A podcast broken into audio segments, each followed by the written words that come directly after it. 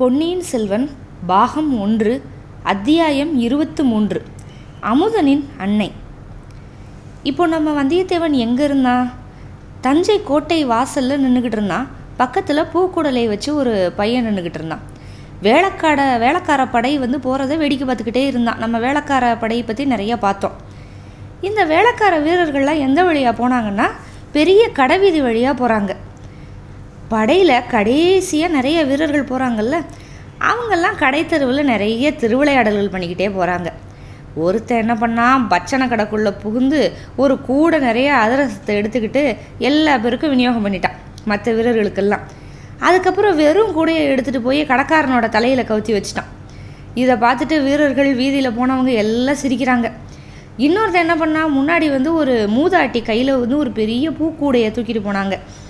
அதையெல்லாம் அப்படியே வாரி இறைச்சி பூ மாறி பொழியுதுடா இங்கே பாருங்க இங்கே பாருங்கள் அப்படின்னு சொல்லிட்டு போகிறான் மற்ற வீரர்கள்லாம் அந்த பூவை பிடிக்கிறதுக்கு அப்படியே முயற்சி பண்ணி குதிச்சு குதிச்சு சிரித்து அப்படியே கும்மாலாக அடிக்கிறாங்க. இன்னொருத்தன் போய் முன்னாடி வந்து ஒரு மாட்டு வண்டியை நிப்பாட்டி மாட்டு வண்டியிலேருந்து அந்த மாடை அவுத்து விட்டான். அவுத்து விட்டு விரட்டி அடிக்கிறான். மாடு வந்து அப்படியே கூட்டத்துக்குள்ளே புகுந்து நிறைய பேரை தள்ளிக்கிட்டு ஓடுது. அதுக்கும் ஒரே கோலாகல சிரிப்பு தான் எல்லாருக்கிட்டேயும் இதெல்லாம் பார்த்துக்கிட்டு இருந்த வந்தியத்தேவன் நினைக்கிறான் என்னடா இவங்களும் இந்த பழுவேட்டரையரோட வீரர்கள் மாதிரி தான் இருக்கானுங்க.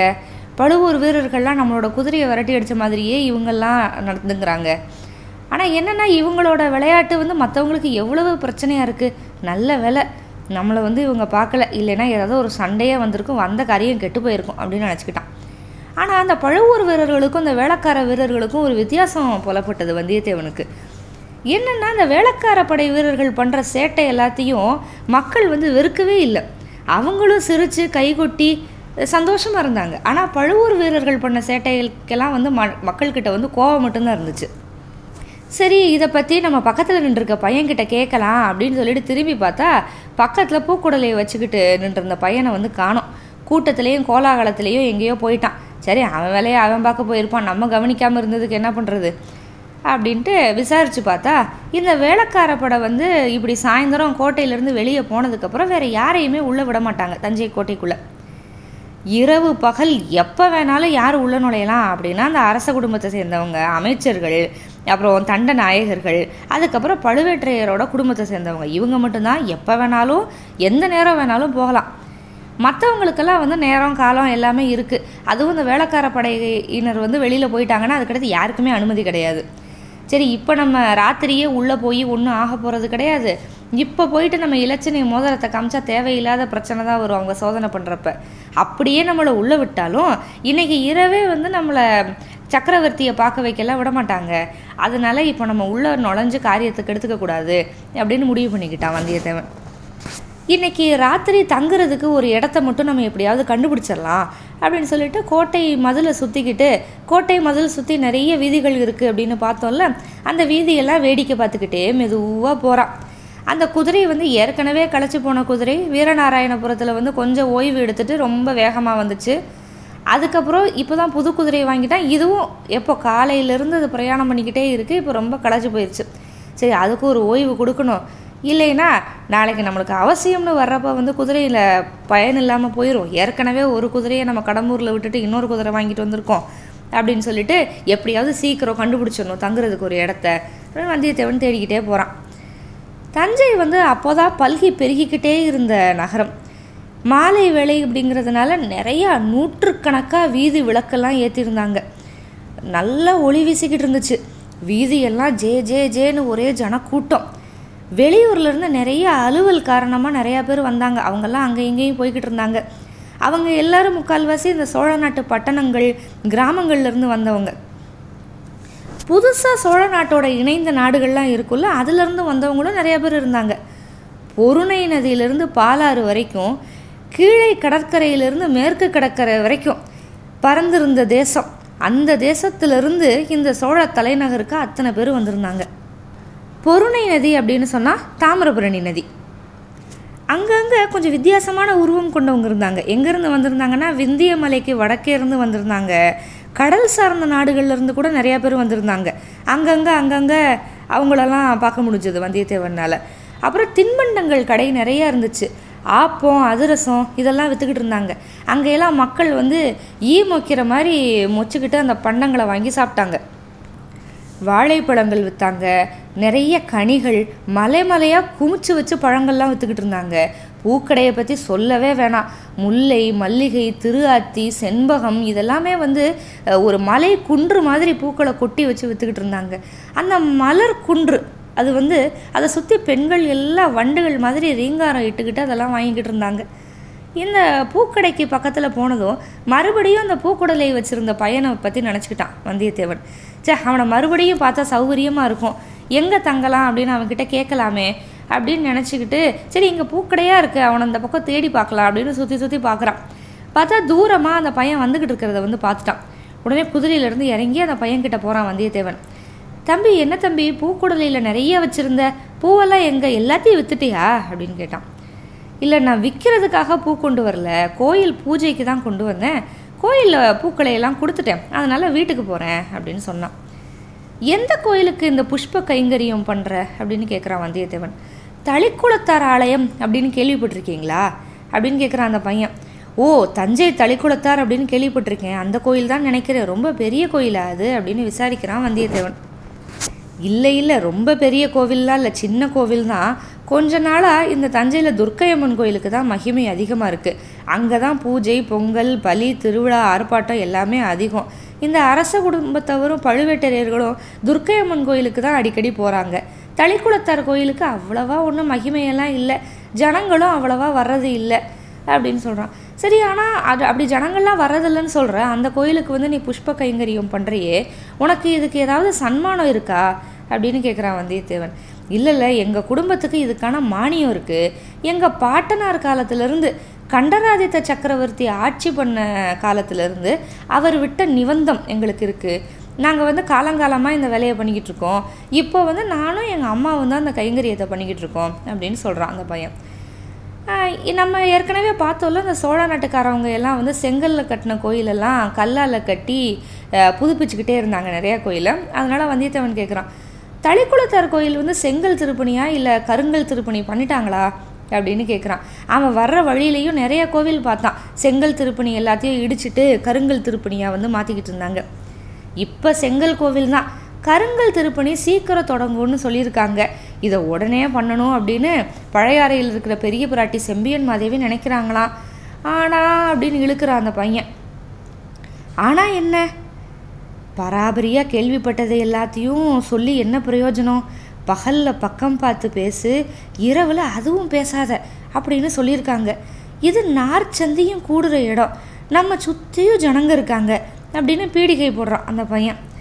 இந்த மாதிரி இடத்துல நின்று தான் தைரியமாக ரகசியம் பேசணும் தம்பி. ஏன்னா இவ்வளோ பெரிய கூட்டத்துலேயும் இறைச்சல்லையும் நம்ம பேச்சை யாருமே மதித்து கேட்க மாட்டாங்க. யாருக்கு அதிலே விழவு விழாது அப்படிங்கிறான் வந்தியத்தேவன். அந்த பையன் அப்படி பார்க்குறான் வந்தியத்தேவனை வினோதமாக அப்படி என்ன பேச போகிறோம் பேசுகிறதுக்கு என்ன ரகசியம் இருக்குது அப்படின்னு கேட்குறான் என்னடா இவன் தான் இவ்வளவு பீடிகை போட்டால் இப்போ உடனே இப்படி கேட்குறான் சரி இந்த பையன் வந்து நல்ல புத்திசாலி. இவனோட நம்ம வந்து ஸ்னேகம் வச்சுக்கிறணும். நிறையா விஷயங்கள் வந்து தெரிஞ்சுக்கலாம். ஆனால் இவன் மனசில் வந்து தேவையில்லாமல் சந்தேகம் வந்துடக்கூடாது அப்படின்னு நினச்சிட்டு ஆமாம் ஆமாம் ரகசியம் என்ன இருக்குது ஒன்றும் இல்லை தான் சரி போனால் போகட்டும் தம்பி. இரவு வந்து நான் எங்கேயாவது நிம்மதியாக தூங்கணும். ரொம்ப தூரம் நான் பிரயாணம் பண்ணியிருக்கேன். எங்கே தங்கலாம் ஏதாவது ஒரு நல்ல விடுதிக்கு வந்து எனக்கு வழிகாட்டி விட்டு ஒரு உதவி செய்கிறியா அப்படின்னு கெஞ்சி கேட்குறான் இந்த ஊரில் தங்குறதுக்கு இடங்களுக்கு என்ன குறைவு இருக்குது நிறைய சத்திரங்கள் இருக்குது இந்த அயல் நாடுகள்லேருந்து வர்றவங்களுக்குன்னே ராஜாங்க விடுதி நிறையா இருக்குது ஆனால் உங்களுக்கு இஷ்டமாக இருந்தா அப்படின்ட்டு யோசிக்கிறான் அந்த பையன். இங்கே குறுக்க வந்து வந்தியத்தேவன் கேட்குறான் தம்பி உன் பேர் என்ன? அமுதன் சேந்தன் அமுதன். அடடா எவ்வளவு நல்ல பேர். கேட்குறப்பவே என் நாக்கில் அமுது ஊறுது. உனக்கு இனி என்ன சொல்ல வந்த? எனக்கு இஷ்டம்னா உங்கள் வீட்டில் வந்து தங்குற தங்கலாம் அப்படின்னு தானே சொல்ல வந்த. ஆமாம் அது எப்படி உங்களுக்கு தெரிஞ்சது? அப்படின்னு ஆச்சரியமாக கேட்டான் அந்த பையன். இல்லை இல்லை என்கிட்ட மந்திர வித்தை இருக்குது அதை வச்சு தெரிஞ்சுக்கிட்டேன். உன் வீடு எங்கே இருக்குது அப்படின்னு கேட்குறான் என் வீடு வந்து நகர எல்லையை தாண்டி கொஞ்சம் தூரத்தில் இருக்குது அது வந்து ஒரு பூந்தோட்டம். அந்த தோட்டத்துக்குள்ளே எங்கள் வீடு இருக்குது அப்படிங்கவோ அப்பாடா பூந்தோட்டமா? அப்படின்னா கண்டிப்பாக நான் உன் வீட்டுக்கு வர்றேன். இந்த பட்டணத்து சத்தத்தில் சந்தடியில எல்லாம் என்னால் வந்து தூங்க முடியாது. அதே மாதிரி உன்ன மாதிரி ஒரு அருமையான பையனை பெற்ற உன்னோட அம்மாவை வந்து நான் பார்க்க ஆசைப்பட்றேன். அப்படின்னு சொல்லிட்டு வந்தியத்தேவன் வந்து போகிறான் அப்போ சேந்தன் அமுதன் சொல்கிறான் என்னை பெற்ற என்னோட அம்மா வந்து ரொம்ப உத்தமி ஆனால் துர்பாக்கியசாலி ஐயோ துர்பாக்கியசாலியா ஏன்பா?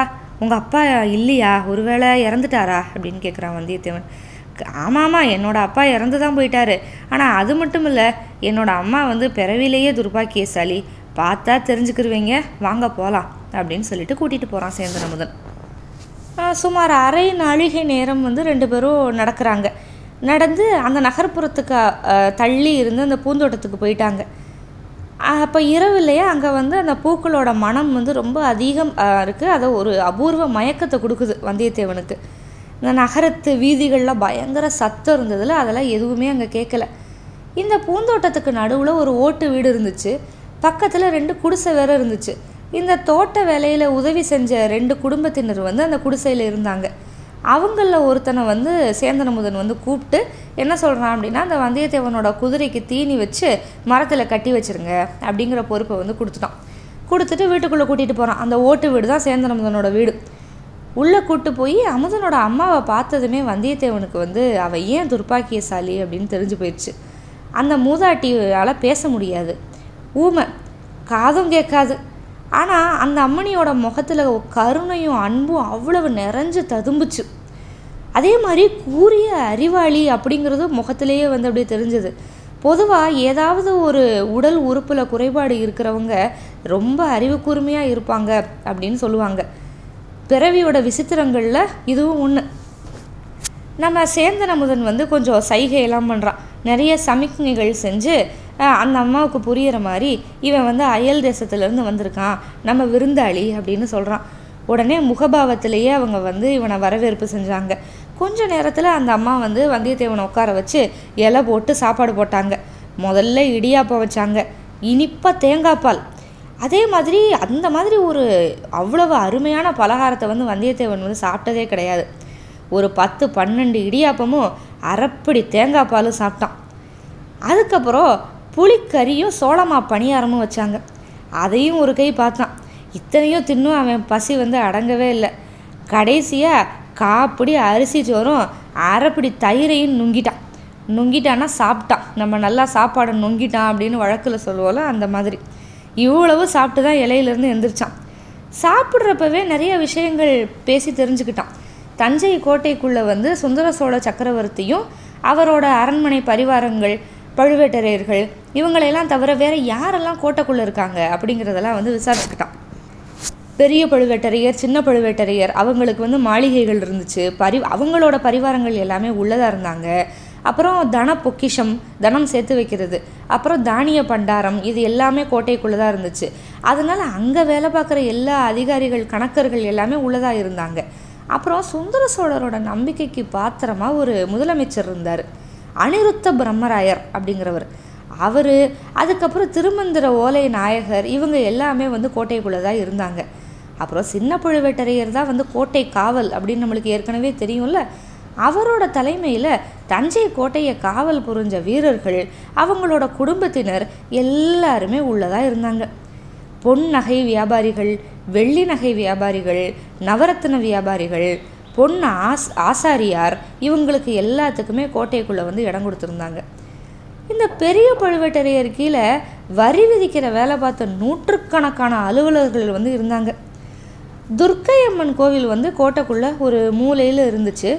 அந்த கோயிலில் இருக்கக்கூடிய கோவில் பூசாரி அங்கே வேலை செய்கிறவங்க அங்கே வேலை செய்கிற பெண்கள் கணிகையர்கள் இவங்க எல்லாருமே கோயிலுக்கு பக்கத்துலேயே குடியிருந்தாங்க.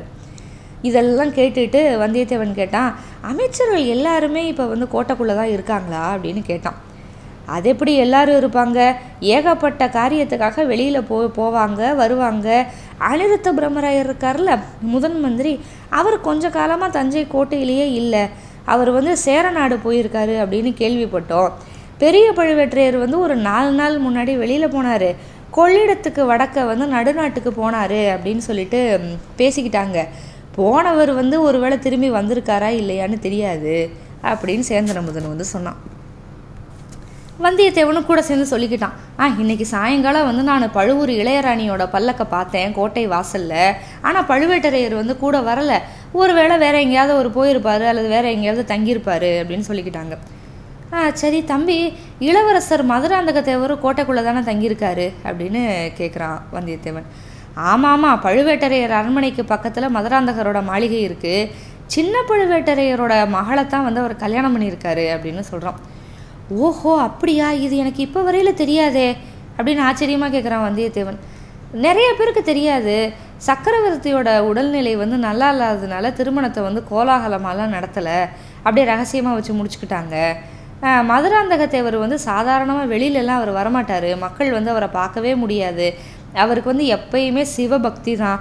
யோகம் தியானம் பூஜை இதில் தான் வந்து அவர் காலம் கழிப்பார் அப்படின்னு பெருமையாக சொல்கிறான் வந்தியத்தே இது சேந்தன முதன் உடனே ஆனால் இவ்வளவு நாள் கழித்து இவரையே அப்படி இப்படி கல்யாணம் பண்ணியிருக்காரு? அப்படின்னு கேட்குறான் வந்தியத்தேவன். இவ்வளவு நாள்னா அவர் வந்து இள வயது தான் ஆனால் சிவபக்தியிலேயே காலந்தள்ளினவர் இப்போ ஏன் திடீர்னு கல்யாணம் பண்ணியிருக்காரு? அப்படிங்கிற மாதிரி. ஆமாம் அது கொஞ்சம் வியப்பான காரியம்தான். மக்கள் என்ன பேசுகிறாங்கன்னா கல்யாணத்துக்கு அப்புறம் மாப்பிள்ளை தேவரோட மனசே மாறிடுச்சு அப்படின்னு பேசிக்கிறாங்க. நம்மளுக்கு என்னத்துக்கு இதை பற்றின பேச்சு? பெரிய இடத்து பேச்சை பற்றி பேசாமல் இருக்கிறது தான் ரொம்ப நல்லது அப்படின்னு சொல்கிறான் சேந்தன் அமுதன் ஆனால் இந்த சேந்தன் அமுதன் கிட்ட வாயை பிடுங்கி நிறைய விஷயங்கள் கேட்டுக்கணும் அப்படின்னு வந்தியத்தேவனுக்கு ஒரே ஆவலாக இருந்துச்சு. ஆனால் ஏதாவது அதிகமாக அதிகமாக கேட்க போய் சந்தேகத்தை கிளப்பி விட்டுறக்கூடாது அப்படின்னு நினச்சிக்கிட்டான். இந்த பையன் ரொம்ப சாதுவாக தெரிகிறான் இவனோட ஸ்னேகம் வந்து நம்மளுக்கு ரொம்ப உதவியாக இருக்கும். தஞ்சையில் தங்குறதுக்கு இந்த மாதிரி ஒரு வீடு கிடச்சிருக்குல்ல அது வந்து நம்ம அதிர்ஷ்டம் தான். இதெல்லாம் எதுக்கு நமக்கு எடுத்துக்கிறணும் அப்படின்னு சொல்லிட்டு அவனுக்கு வந்து இதை நினச்சிக்கிட்டு இருக்கப்பவே தூக்கம் வர ஆரம்பிச்சிருச்சு. ஏன்னா நீண்ட பிரயாணம் பண்ணி தஞ்சைக்கு வந்திருக்கான். முதல் நாள் இரவு ஃபுல்லாக கண்ணு முழிச்சு வேற சதி ஆலோசனையெல்லாம் வேற கேட்டிருக்கான். அதனால் கண்ணை சுற்றிக்கிட்டு தூக்கம் வந்துச்சு.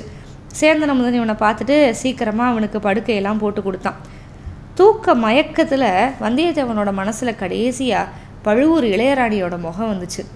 அப்பப்பாப்பா என்ன அழகு என்ன ஜொலிப்பு. இதை பார்த்ததும் நம்ம அப்படியே க அடியோட செயல் இழந்து கண் கொட்டாமல் அப்படியே திகச்சு போய் நின்னது வந்து ஒரு இன்னொரு அனுபவம் மாதிரி அவனுக்கு இருந்துச்சு. வந்தியத்தேவனோட சின்ன வயசில் ஒரு தடவை காட்டு வழியாக போய்கிட்டு இருந்தான். அப்போ திடீர்னு ஒரு பாம்பு வந்து முன்னாடி வந்து படம் எடுத்து ஆட ஆரம்பிச்சிருச்சு. அதோ அதோட அழகு அவ்வளோ ஒரு அழகாக இருந்துச்சு அவ்வளவு கவர்ச்சியாக இருந்தது. வந்தியத்தேவனால் பாம்போட படத்துலேருந்து கண் எடுக்கவே முடியல கண் கொட்டவும் முடியல. பார்த்தது பார்த்தபடியே நின்றுருந்தான் பாம்பு ஆடிக்கிட்டே இருந்துச்சு. பாம்பு ஆட ஆட இவனோட உடம்பு ஆடிச்சு. இந்த முடிவு என்ன ஆயிருக்குமோ தெரியாது. திடீர்னு ஒரு கீரி புள்ள வந்து பாம்பு மேலே பாஞ்சிச்சு. ரெண்டு பயங்கரமாக சண்டை போட ஆரம்பிச்சுது. அப்போ தான் வந்தியத்தேவனுக்கு வந்து ஒரு சுய நினைவு வந்து ஓட்டோட்டமாக ஓடி வந்தான். இது ஞாபகம் வரும் நினச்சிக்கிறான். சேச்சே என்ன உதாரணத்தை நம்ம எடுக்கிறோம்? இந்த பொண்ணு எவ்வளோ அழகாக இருக்கா? புவன மோகினி சுந்தராங்கியாக இருக்கா? இவளை போய் ஒரு படம் எடுத்த பாம்போட போயா நம்ம ஒப்பிடுறோம்? இவளோட பால்வடிகிற முகத்தை ஒரு தடவை பார்த்தா கூட பசி போயிருமே அப்படின்னு நினச்சிக்கிறான். அப்புறம் யோசிக்கிறேன் அந்த பொண்ணு வந்து நம்மளை நேரில் வந்து பார்க்க சொல்லி இலச்சினையெல்லாம் கொடுத்துருக்கால நாளைக்கு நம்ம வந்து அந்த பொண்ணை பார்க்க போகிறோம் அவளோட குரல் எவ்வளவு அருமையாக இருக்குது இது ஒரு அபூர்வமான அழகி தான் ஆனால் இப்போ யாரை நினைக்கிறான் நம்ம குந்தவையை நினைக்கிறான் அரிசில் ஆற்றங்கரையிலையும் ஜோதிடர் வீட்லேயும் ஒரு பெண்ணை பார்த்தோமே. அவளோட முகம் எவ்வளவு கம்பீரமாக இருந்துச்சு. ரெண்டு முகமுமே அழகு தான் ஆனால் ரெண்டு அழகுலையும் அவ்வளோ ஒரு வேற்றுமை இருந்தது. குந்தவையோட முகத்தில் வந்து கம்பீரம் பெருந்தன்மை. இதில் வந்து மோகனமும் கவர்ச்சியும் தான் இருந்துச்சு.